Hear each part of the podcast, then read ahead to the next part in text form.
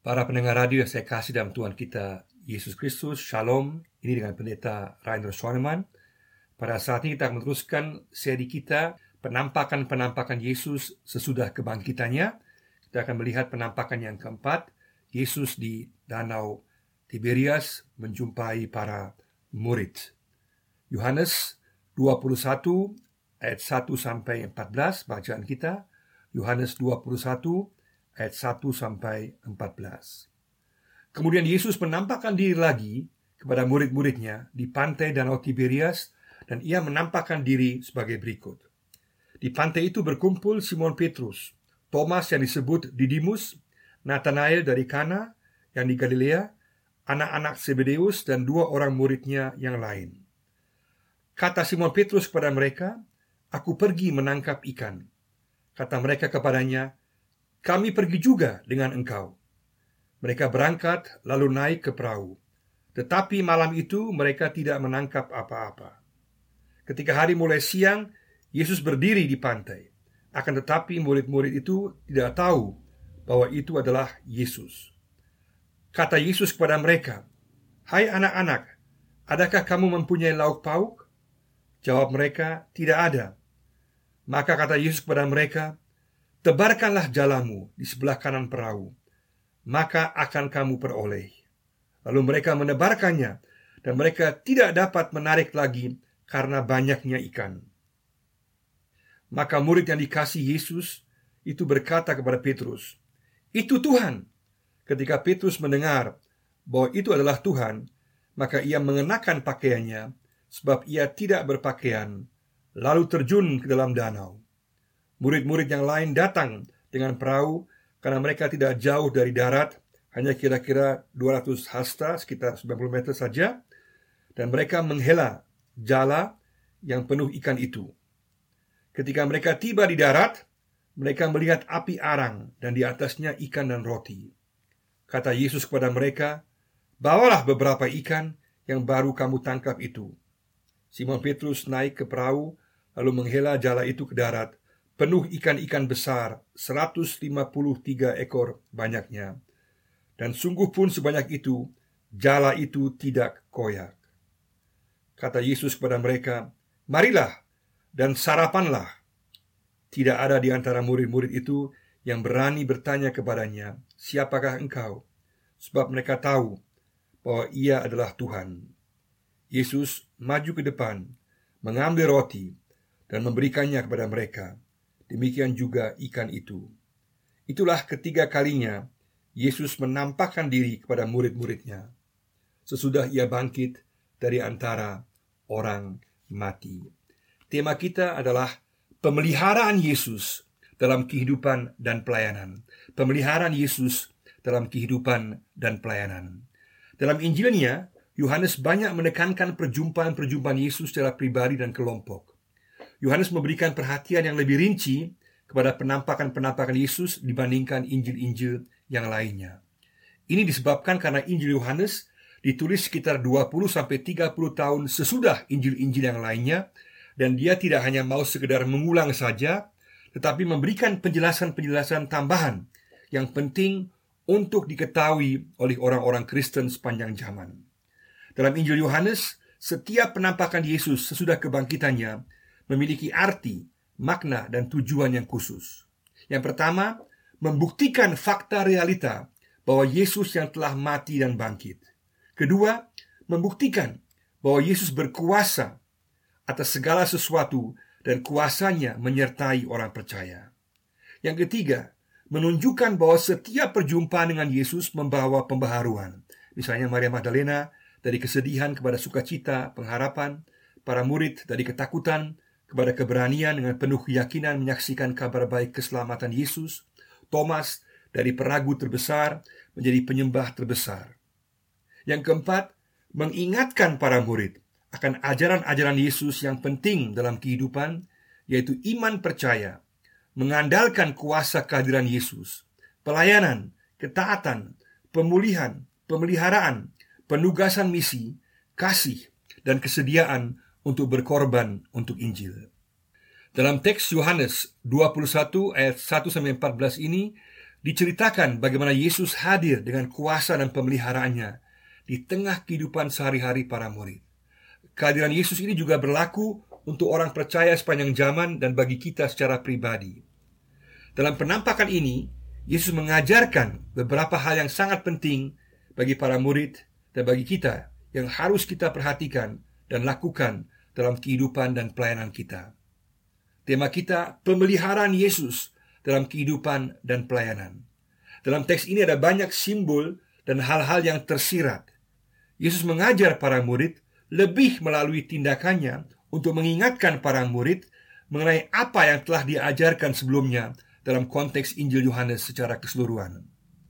Ada berbagai hal yang perlu kita perhatikan agar penyertaan dan pemeliharaan Tuhan Yesus nyata dalam kehidupan dan pelayanan kita.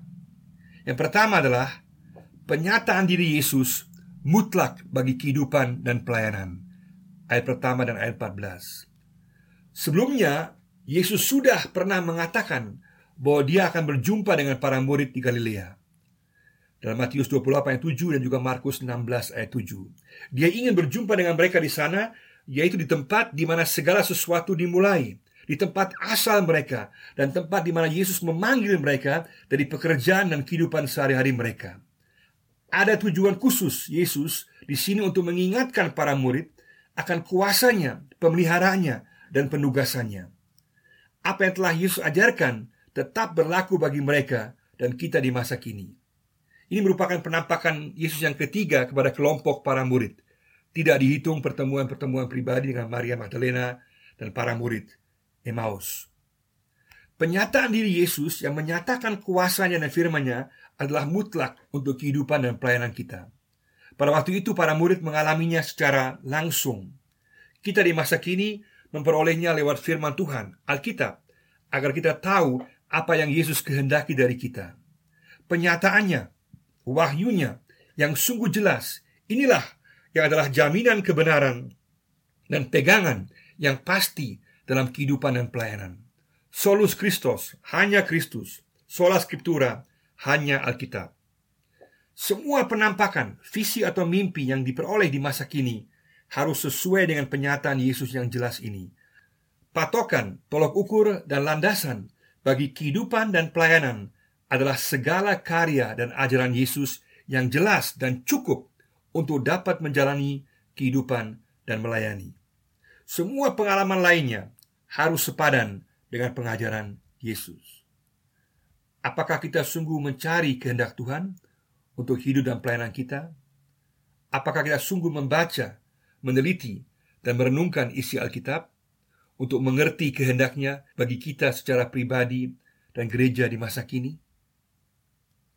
Yang kedua adalah membutuhkan Yesus dalam kehidupan dan pelayanan. Ayat dua dan tiga. Membutuhkan Yesus dalam kehidupan dan pelayanan. Para murid kembali ke Galilea dalam masa antara kebangkitan Yesus dan kenaikannya ke surga, dan sebelum kedatangan Roh Kudus yang dijanjikan. Dalam kesemuanya ini nampak bahwa para murid secara bertahap memahami penugasan misi yang diberikan Yesus sebelumnya. Yohanes dua puluh ayat dua puluh satu. Di Galilea, mereka kemudian bekerja mencari nafkah dengan mencari ikan. Itulah pekerjaan yang mereka kuasai. Jika kita belum mengerti apa yang Tuhan ingin kita lakukan, maka lakukanlah apa yang kita ketahui sesuai pemahaman dan kemampuan kita. Secara bertahap, Tuhan akan menunjukkan akan rencananya selanjutnya dengan kita. Di sini, Yesus mengajarkan para murid sesuatu yang sangat penting melalui peristiwa kegagalan para murid untuk menangkap ikan. Mengapa? Karena Yesus telah menugaskan dan mempersiapkan para murid untuk sebuah tugas misi yang besar, untuk membawa Injil kabar baik keselamatan kehidupan kepada semua orang. Di masa awal di tempat yang sama di Danau Tiberias, Yesus telah memanggil para murid untuk menjadi penjala manusia. Untuk menjalankan tugas ini, mereka mutlak harus bergantung kepada kuasa dan penyertaan Yesus. Tanpa Yesus, mereka tidak bisa berbuat apa-apa, sesuai Yohanes lima belas ayat lima. Dan ini ingin Yesus ajarkan kepada para murid dan semua orang percaya. Kita membutuhkan dan bergantung kepada Yesus dalam kehidupan dan pelayanan. Peristiwa ini menggambarkan kehidupan dan pelayanan tanpa kehadiran Yesus. Ini berlaku untuk setiap pekerjaan dan pelayanan kita. Kita mutlak membutuhkan kehadiran kuasa penyertaan Yesus. Kita dipanggil untuk mengandalkan Yesus. Tanpa Yesus, pelayanan kita tidak akan menghasilkan buah yang tetap.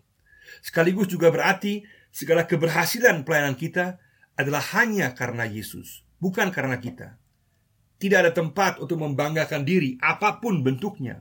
Semua hanya karena Yesus. Kita dipanggil untuk selalu bergantung pada Yesus dalam kehidupan sehari-hari dan pelayanan.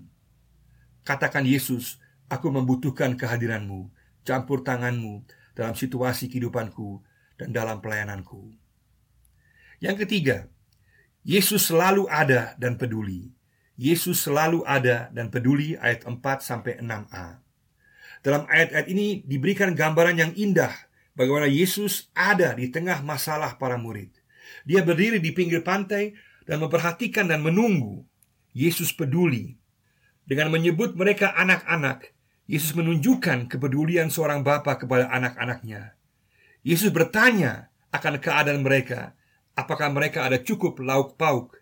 Meskipun Yesus sudah tahu jawabannya, dia tetap bertanya. Mengapa? Karena dia ingin agar para murid jujur menyatakan keberadaan mereka. Tidak ada, jawab para murid. Jawaban ini sekaligus menunjukkan bahwa mereka membutuhkan pertolongan Yesus. Dalam kepeduliannya, Yesus memberikan perintah yang sangat jelas. Tebarkanlah jalamu di sebelah kanan perahu. Firman Tuhan adalah bukti kepeduliannya kepada kita. Bagi kita di masa kini adalah sangat penting untuk meyakini bahwa Yesus selalu ada dan peduli dalam hidup dan pelayanan kita. Dia tidak meninggalkan kita. Kita dipanggil untuk bersyukur atas kepeduliannya bagi kita, namun juga mengakui dengan jujur di hadapan Yesus keberadaan kita yang sebenarnya, bahwa tanpa dia kita tidak memiliki apa-apa untuk hidup dan pelayanan. Sadar bahwa kita adalah bejana yang kosong, namun yang dapat dan akan diisi oleh kuasa pemeliharaannya. Kita harus tahu diri. Tidak ada Tidak ada yang aku miliki yang dapat aku banggakan. Aku sungguh mutlak bergantung kepada kehadiran dan pertolongan Yesus. Ini memang tidak enak untuk keangkuhan manusiawi kita. Dan ini juga bukan hanya terjadi satu kali, tetapi adalah sebuah proses yang terus-menerus mengakui kebergantungan dari Yesus dan meminta agar dia yang mengisi hidup dan pelayanan kita. Pengakuan ini membawa berkat untuk hidup dan pelayanan kita. Semakin kita mengakui kekosongan kita, semakin Tuhan Yesus akan mengisi hidup dan pelayanan kita. Marilah kita bersyukur atas kepastian kehadiran Tuhan Yesus dan kepeduliannya dalam hidup dan pelayanan kita. Marilah kita mengakui kekosongan kita di hadapan Yesus, agar Yesus mengisi hidup dan pelayanan kita. Tuhan Yesus akan bertindak dan memberkati hidup dan pelayanan kita. Yang keempat, Mutlaknya mentaati perintah Yesus. Mutlaknya mentaati perintah Yesus, ayat enam b. Meskipun tidak melihat dan mengenali Yesus, tapi para murid mendengar dan melakukan yang diperintahkan. Mereka tidak melihat Yesus, namun taat melakukan, dan itu menghasilkan berkat. Inilah iman sejati, tidak melihat namun percaya. Para murid lulus ujian iman dan pelajaran yang Yesus sebelumnya berikan kepada Thomas. Percaya meskipun tidak melihat. Dan ini berlaku untuk semua orang percaya. Ketaatan pada Yesus membawa berkat. Meskipun kita tidak melihat Yesus, tetapi mendengar suara dan perintah Yesus, dan dalam ketaatan membawa berkat. Jika kita secara pribadi dan juga sebagai gereja berada dalam ketaatan, maka Yesus menjanjikan berkatnya. Ini juga sama untuk kehidupan kita. Meski ada ketidakmengertian, kesedihan, keraguan, dan putus asa, dan kita tidak melihat Yesus, tetapi tetaplah mendengar suara Yesus dan mentaatinya. Jangan cari jalan sendiri, jangan anggap bisa sendiri, tetapi mendengar perintah Yesus. Itulah jaminan berkat, keselamatan, kecukupan, kedamaian. Puji Tuhan. Maukah kita mentaati Yesus, mempercayainya, meskipun tidak melihat? Para murid lulus ujian, dan Yesus rindu supaya semua kita lulus ujian, mentaatinya, dan memperoleh berkatnya. Yang kelima adalah kuasa Yesus dan pemeliharaannya, ayat enam c. Kuasa Yesus dan pemeliharaannya. Karena mereka taat, para murid menangkap ikan dalam jumlah besar. Ini merupakan bukti keilahian Yesus yang berkuasa atas alam. Dan semua orang percaya harus tahu Yesus berkuasa atas segala sesuatu. Tetapi untuk kehidupan dan pelayanan para murid ada arti yang sangat dalam di sini. Yesus menekankan, aku peduli dan akan memelihara kamu. Berkat pemeliharaan jasmani akan selalu ada. Di ayat sembilan dan tiga belas kemudian ditambahkan Yesus menyediakan roti, ikan dan roti sebagai simbol pemeliharaan jasmani. Sama seperti dalam mujizat Yesus memberikan makan lima ribu orang dari lima roti dan dua ekor ikan dalam Yohanes enam ayat sembilan. Tetapi roti memiliki juga arti yang lebih dalam sebagai berkat rohani sebagaimana yang Yesus nyatakan dalam perjamuan kudus, yaitu roti sebagai simbol tubuh Yesus yang telah diberikan sebagai penebusan dan pengampunan dosa. Yesus memberikan berkat pemeliharaan jasmani dan berkat rohani pengampunannya kepada setiap orang yang taat kepadanya. Puji Tuhan, marilah kita bersyukur atas berkat jasmani dan rohani dalam kehidupan dan pelayanan kita. Yang keenam, pengakuan Yesus sebagai Tuhan dan datang kepadanya. Pengakuan Yesus sebagai Tuhan dan datang kepadanya, ayat tujuh, delapan, dan dua belas b. Melihat mujizat kuasa ajaib penangkapan ikan dalam jumlah besar ini, Yohanes langsung tahu itu adalah karya Yesus. Dia katakan, itu Tuhan. Dia langsung mengenalinya. Dua kali pengakuan ini ditekankan. Itu Tuhan. Ia adalah Tuhan. Tidak ada yang lain yang berkuasa dan peduli seperti Yesus. Puji Tuhan. Yesus membuktikan keilahian, kepedulian, dan pemeliharaannya. Dan ini berlaku bagi setiap orang yang percaya kepadanya. Petrus langsung memakai baju dan terjun ke dalam danau dan menuju kepada Yesus. Dia menyadari apa yang telah terjadi. Matanya dan pengertiannya terbuka. Yesus telah melakukan mujizat yang sama seperti pada awal ketika memanggilnya untuk menjadi murid dan penjala manusia. Dan Petrus ingin bertemu Yesus. Dan tindakan Petrus adalah benar. Dia tidak melihat ke belakang kepada kegagalannya, tetapi fokus kepada Yesus. Dia datang apa adanya kepada Yesus. Dan Yesus menunggu di pinggir pantai. Di sini kita belajar pentingnya mengakui Yesus sebagai Tuhan dan datang kepadanya apa adanya. Jangan lihat ke belakang, kepada masa lalu, kepada kegagalan. Fokus dan pandanglah kepada Yesus yang memberikan pemulihan dan pembaharuan. Jangan tunggu, berusahalah untuk bertemu Yesus. Datanglah apa adanya. Yesus menunggu. Gunakanlah kesempatan yang ada. Masih ada waktu. Pemulihan dan pembaharuan akan terjadi. Yang ketujuh, Yesus bersekutu dan melayani para murid. Yesus bersekutu dan melayani para murid. Ayat sembilan, sepuluh, dua belas, dan tiga belas. Dengan pendekatan pastoral yang lembut, penuh simbol, tanpa banyak kata, Yesus mengingatkan para murid akan berbagai hal yang telah dia ajarkan sebelumnya. Ibaratnya, Yesus berkhotbah tanpa kata-kata di sini, yang dipahami oleh para murid. Nyata jelas di sini, Yesus adalah konselor pastoral sejati. Dia ingin agar para muridnya mengerti dan kemudian mengambil keputusan sendiri dan kemudian sebagai hasilnya mengalami pemeliharaan Tuhan dalam kehidupan dan pelayanan mereka. Ini juga berlaku untuk kita di masa kini. Yesus melayani para murid. Dia telah membuat api arang dengan ikan dan roti di atasnya. Yesus menyiapkan segala sesuatu bagi para muridnya. Dengan tidak banyak kata mengundang mereka dalam persekutuan dengannya. Sikap dan tindakan Yesus mengingatkan para murid tanpa kata-kata akan semua ucapan Yesus sebelumnya. Datanglah padaku, makanlah dariku, minumlah dariku, percayalah padaku, tinggallah dalamku. Dan dalam persekutuan dengan Yesus terjadi pemulihan dan pembaharuan. Yesus memberikan kelegaan, istirahat, kekuatan. Pada saat yang sama Yesus meminta beberapa ikan yang ditangkap oleh para murid itu. Dengan tindakan ini Yesus menjelaskan bahwa dia bisa sendiri, tetapi dia ingin memakai para murid dan semua orang percaya. Dia sebenarnya tidak butuh kita, tetapi dia rindu memakai setiap kita. Sungguh suatu kehormatan yang luar biasa. Yesus ingin memakai setiap kita dalam pelayanan. Makan bersama memiliki makna persekutuan yang mendalam. Juga mengingatkan para murid akan perjamuan kudus, sebelum Yesus ditangkap dan mati di kayu salib. Maka bersama sekaligus merupakan bukti nyata bahwa Yesus bukanlah hantu, karena hantu tidak bisa makan. Tapi Yesus telah benar-benar bangkit. Dia makan bersama mereka. Mereka tidak berhalusinasi. Yesus sungguh nyata, real. Dia telah bangkit. Berkat apa yang Yesus berikan di sini? Berupa ikan dan roti yang secara simbolis mewakili kebutuhan jasmani, yaitu kebutuhan hidup sehari-hari. Tetapi lebih dalam, juga roti adalah simbol pemberian pengampunan dosa berdasarkan korban penebusan Yesus di kayu salib. Yesus memenuhi kebutuhan rohani kita yang terdalam akan pengampunan dosa. Yesus mengingatkan para murid bahwa dialah roti hidup.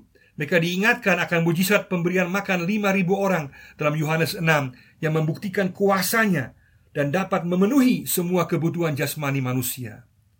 Tetapi dalam pengertian yang lebih dalam, dialah pemelihara kehidupan yang akan mencukupkan segala kebutuhan mereka yang percaya kepadanya, karena padanya semuanya telah tersedia. Kita dapat mengandalkannya. Sama dengan janji Yesus di Matius enam ayat tiga puluh tiga, carilah dahulu kerajaan Allah, maka semuanya akan ditambahkan kepadamu.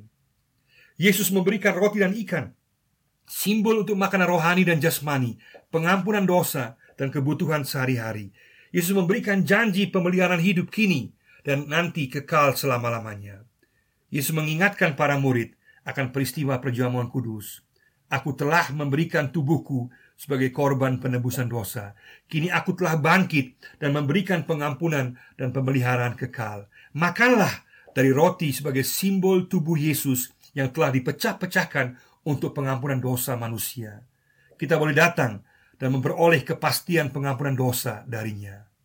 Saat kita gagal, kita boleh memulai kembali, datang kepadanya, diampuni, dipulihkan, dan bersekutu dengannya. Semua itu adalah pemberian anugerah Yesus yang luar biasa, yang tidak ada duanya. Makanlah roti hidup dari Yesus. Jangan tolak tawarannya. Saat kita menerima berkat pengampunan dan persekutuan Yesus, kita berada dalam tangan Tuhan, kini dan kekal selamanya. Di mana Yesus berada, yaitu dalam kemuliaan Allah di sorga, kita pun akan berada, dan Dia akan pelihara kita, sesuai dengan Yohanes empat belas ayat tiga. Tidak ada janji dan kepastian yang lebih indah daripada ada bersama Yesus kekal selamanya. Puji Tuhan, Yesus bukan saja mengundang ke dalam persekutuannya yang memulihkan, tetapi melayani dengan memberikan roti dan ikan. Makanlah ikan dalam pengertian andalkan Yesus dalam pemenuhan kebutuhan sehari-harimu. Hiduplah dalam pemeliharaannya. Makanlah roti hidup dari Yesus yang menjamin pengampunan dosa lewat penebusannya di kayu salib. Para murid diingatkan akan doa Bapa kami yang diajarkan oleh Yesus. Ampunilah kami akan dosa kami dan berikanlah kami makanan kami yang secukupnya. Kebutuhan rohani dan jasmani manusia yang paling utama adalah pengampunan dosa dan kecukupan makanan. Yesus mengundang setiap orang untuk memperoleh pengampunan dan pemeliharaan Tuhan. Sungguh luar biasa. Maukah kita menerima undangannya? Tindakan Yesus menyiapkan sarapan di sini mempunyai makna simbolis yang sangat dalam, yaitu undangan ke dalam pengampunan, persekutuan, pemeliharaan, dan kehidupan kekal bersama Yesus yang luar biasa. Beristirahatlah pada Yesus, makanlah dari berkat pemberian pengampunan dan persekutuannya. Hiduplah dalam keyakinan akan pemenuhan kebutuhan sehari-hari daripadanya. Biarkanlah dirimu dipulihkan Yesus dengan memulai dari awal kembali. Bersandarlah pada Tuhan dalam segala situasi kehidupanmu. Jangan pandang ke belakang, tetapi pandanglah ke depan. Sama seperti para murid yang fokus memandang Yesus di pantai, maka pandanglah Yesus. Pandanglah salibnya dan kebangkitannya. Pandanglah pengampunannya. Pandanglah pemeliharaannya. Semuanya Dia perbuat bagi kita, keselamatan dan pemeliharaan hidup sehari-hari. Maukah kita menerima undangan pengampunannya dan pemeliharaan serta persekutuan kekalnya? Marilah dan sarapanlah. Marilah datang pada Yesus, karena semuanya telah tersedia, berkat jasmani dan rohani. Yang kedelapan, yang terakhir adalah pemulihan dan penugasan misi. Pemulihan dan penugasan misi, ayat sebelas dan tiga belas.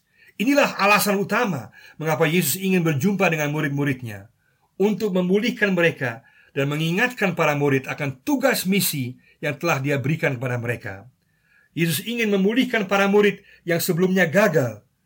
Untuk pemulihan dan penugasan kembali ini, Yesus melakukannya dengan lembut dan memakai bahasa simbol, hampir-hampir tanpa kata-kata. Seringkali tindakan simbolis lebih kuat daripada perkataan langsung. Yesus seakan-akan mengisyaratkan, masih ingatkah kamu? Masih ingatkah kamu? Karena mujizat penangkapan ikan mengingatkan mereka kembali akan penugasan di awal untuk menjadi penjala manusia. Hal ini diperkuat lagi dengan mujizat jala yang tidak terkoyak meskipun menangkap ikan sebanyak itu. Jala atau pukat sebagai simbol tugas misi memenangkan orang bagi kerajaan Allah. Masih ingatkah kamu? Yesus ingin menegaskan, meskipun kamu semuanya sebelumnya gagal, tetapi kamu semua dipulihkan dan tugas tetap berlaku dan kamu tetap layak untuk membawa orang ke dalam kerajaan Allah. Bukan itu saja, malahan diperluas. Karena jumlah ikan sebanyak seratus lima puluh tiga ekor bukan saja menggambarkan jumlah yang besar, tetapi menyimbolkan kesempurnaan. Ada banyak dugaan arti angka misterius seratus lima puluh tiga ini. Ada yang mengatakan itu hanya menggambarkan jumlah yang besar. Ada yang lain mengatakan angka sempurna tujuh belas dikalikan angka sempurna sembilan menghasilkan seratus lima puluh tiga, yaitu kesempurnaan. Ada yang mengatakan seratus lima puluh tiga adalah jumlah semua jenis ikan yang ada di Danau Tiberias pada waktu itu. Yang pasti adalah menunjukkan jumlah yang banyak, beragam jenis orang dan bangsa, serta kesempurnaan jumlah mereka yang akan dijangkau dengan Injil keselamatan Yesus. Artinya, secara simbolis penugasan misi bagi para murid Yesus diperluas untuk menjangkau semua jenis orang, bukan saja kepada bangsa Israel, tetapi semua bangsa. Peristiwa penangkapan ikan dalam jumlah besar adalah simbol bagi tugas misi dan janji keberhasilannya dalam tangan Tuhan. Sebagaimana juga dalam Injil Matius dua puluh delapan ayat sembilan belas, pergilah, jadikanlah semua bangsa muridku. Tidak lama kemudian, ini menjadi kenyataan. Petrus yang sebelumnya sepanjang malam menjala ikan dan tidak mendapatkan apa-apa, kemudian pada hari Pentakosta dalam kuasa Roh Kudus dengan satu kali khotbah tiga ribu orang yang menerima Yesus. Dan dalam perkembangannya, Injil Yesus telah menjangkau seluruh dunia dalam kuasa Roh Kudus. Tugas menjala berbagai jenis manusia untuk menerima keselamatan Yesus dan masuk kerajaan Allah berlaku untuk setiap orang percaya di masa kini. Meski kita telah gagal, Yesus mau memulihkan kita. Jangan lihat ke belakang kepada kegagalan, tetapi pandanglah Yesus dan penugasan misi yang dia berikan. Kita dipulihkan, dilayakan untuk tugas misi. Bersediakah kita? Jangan merasa minder, tetapi juga jangan merasa besar kepala. Semuanya adalah karena Yesus. Jangan bandingkan kehidupan dan pelayananmu dengan orang lain. Fokuslah kepada Yesus dan apa yang dia mau lakukan melaluimu. Katakan, Tuhan Yesus, aku mau mencari dan menuruti kehendak Tuhan dalam kehidupan dan pelayanan. Aku membutuhkan kehadiranmu, campur tanganmu dalam hidup dan pelayanan. Aku mau bersyukur untuk kepedulian dan pemeliharaan Tuhan dalam hidup dan pelayanan. Aku membutuhkan Tuhan. Aku kosong dan rindu Tuhan mengisi hidup dan pelayananku. Aku mau mentaati Yesus, mempercayainya meskipun tidak melihat. Aku mau bersyukur untuk berkat jasmani dan rohani dalam hidup dan pelayanan. Aku mengakui Yesus sebagai Tuhan dan mau datang kepadanya apa adanya. Aku mau menerima undangan pengampunannya dan pemeliharaan serta persekutuan kekal dengannya. Aku bersyukur atas pemulihan yang diberikannya. Aku dipulihkan dan dilayakan untuk tugas misi. Pakailah aku, Tuhan. Kiranya kita mengalami pemeliharaan Yesus dalam kehidupan dan pelayanan dari saat ini sampai kekal selama-lamanya. Tuhan memberkati. Amin.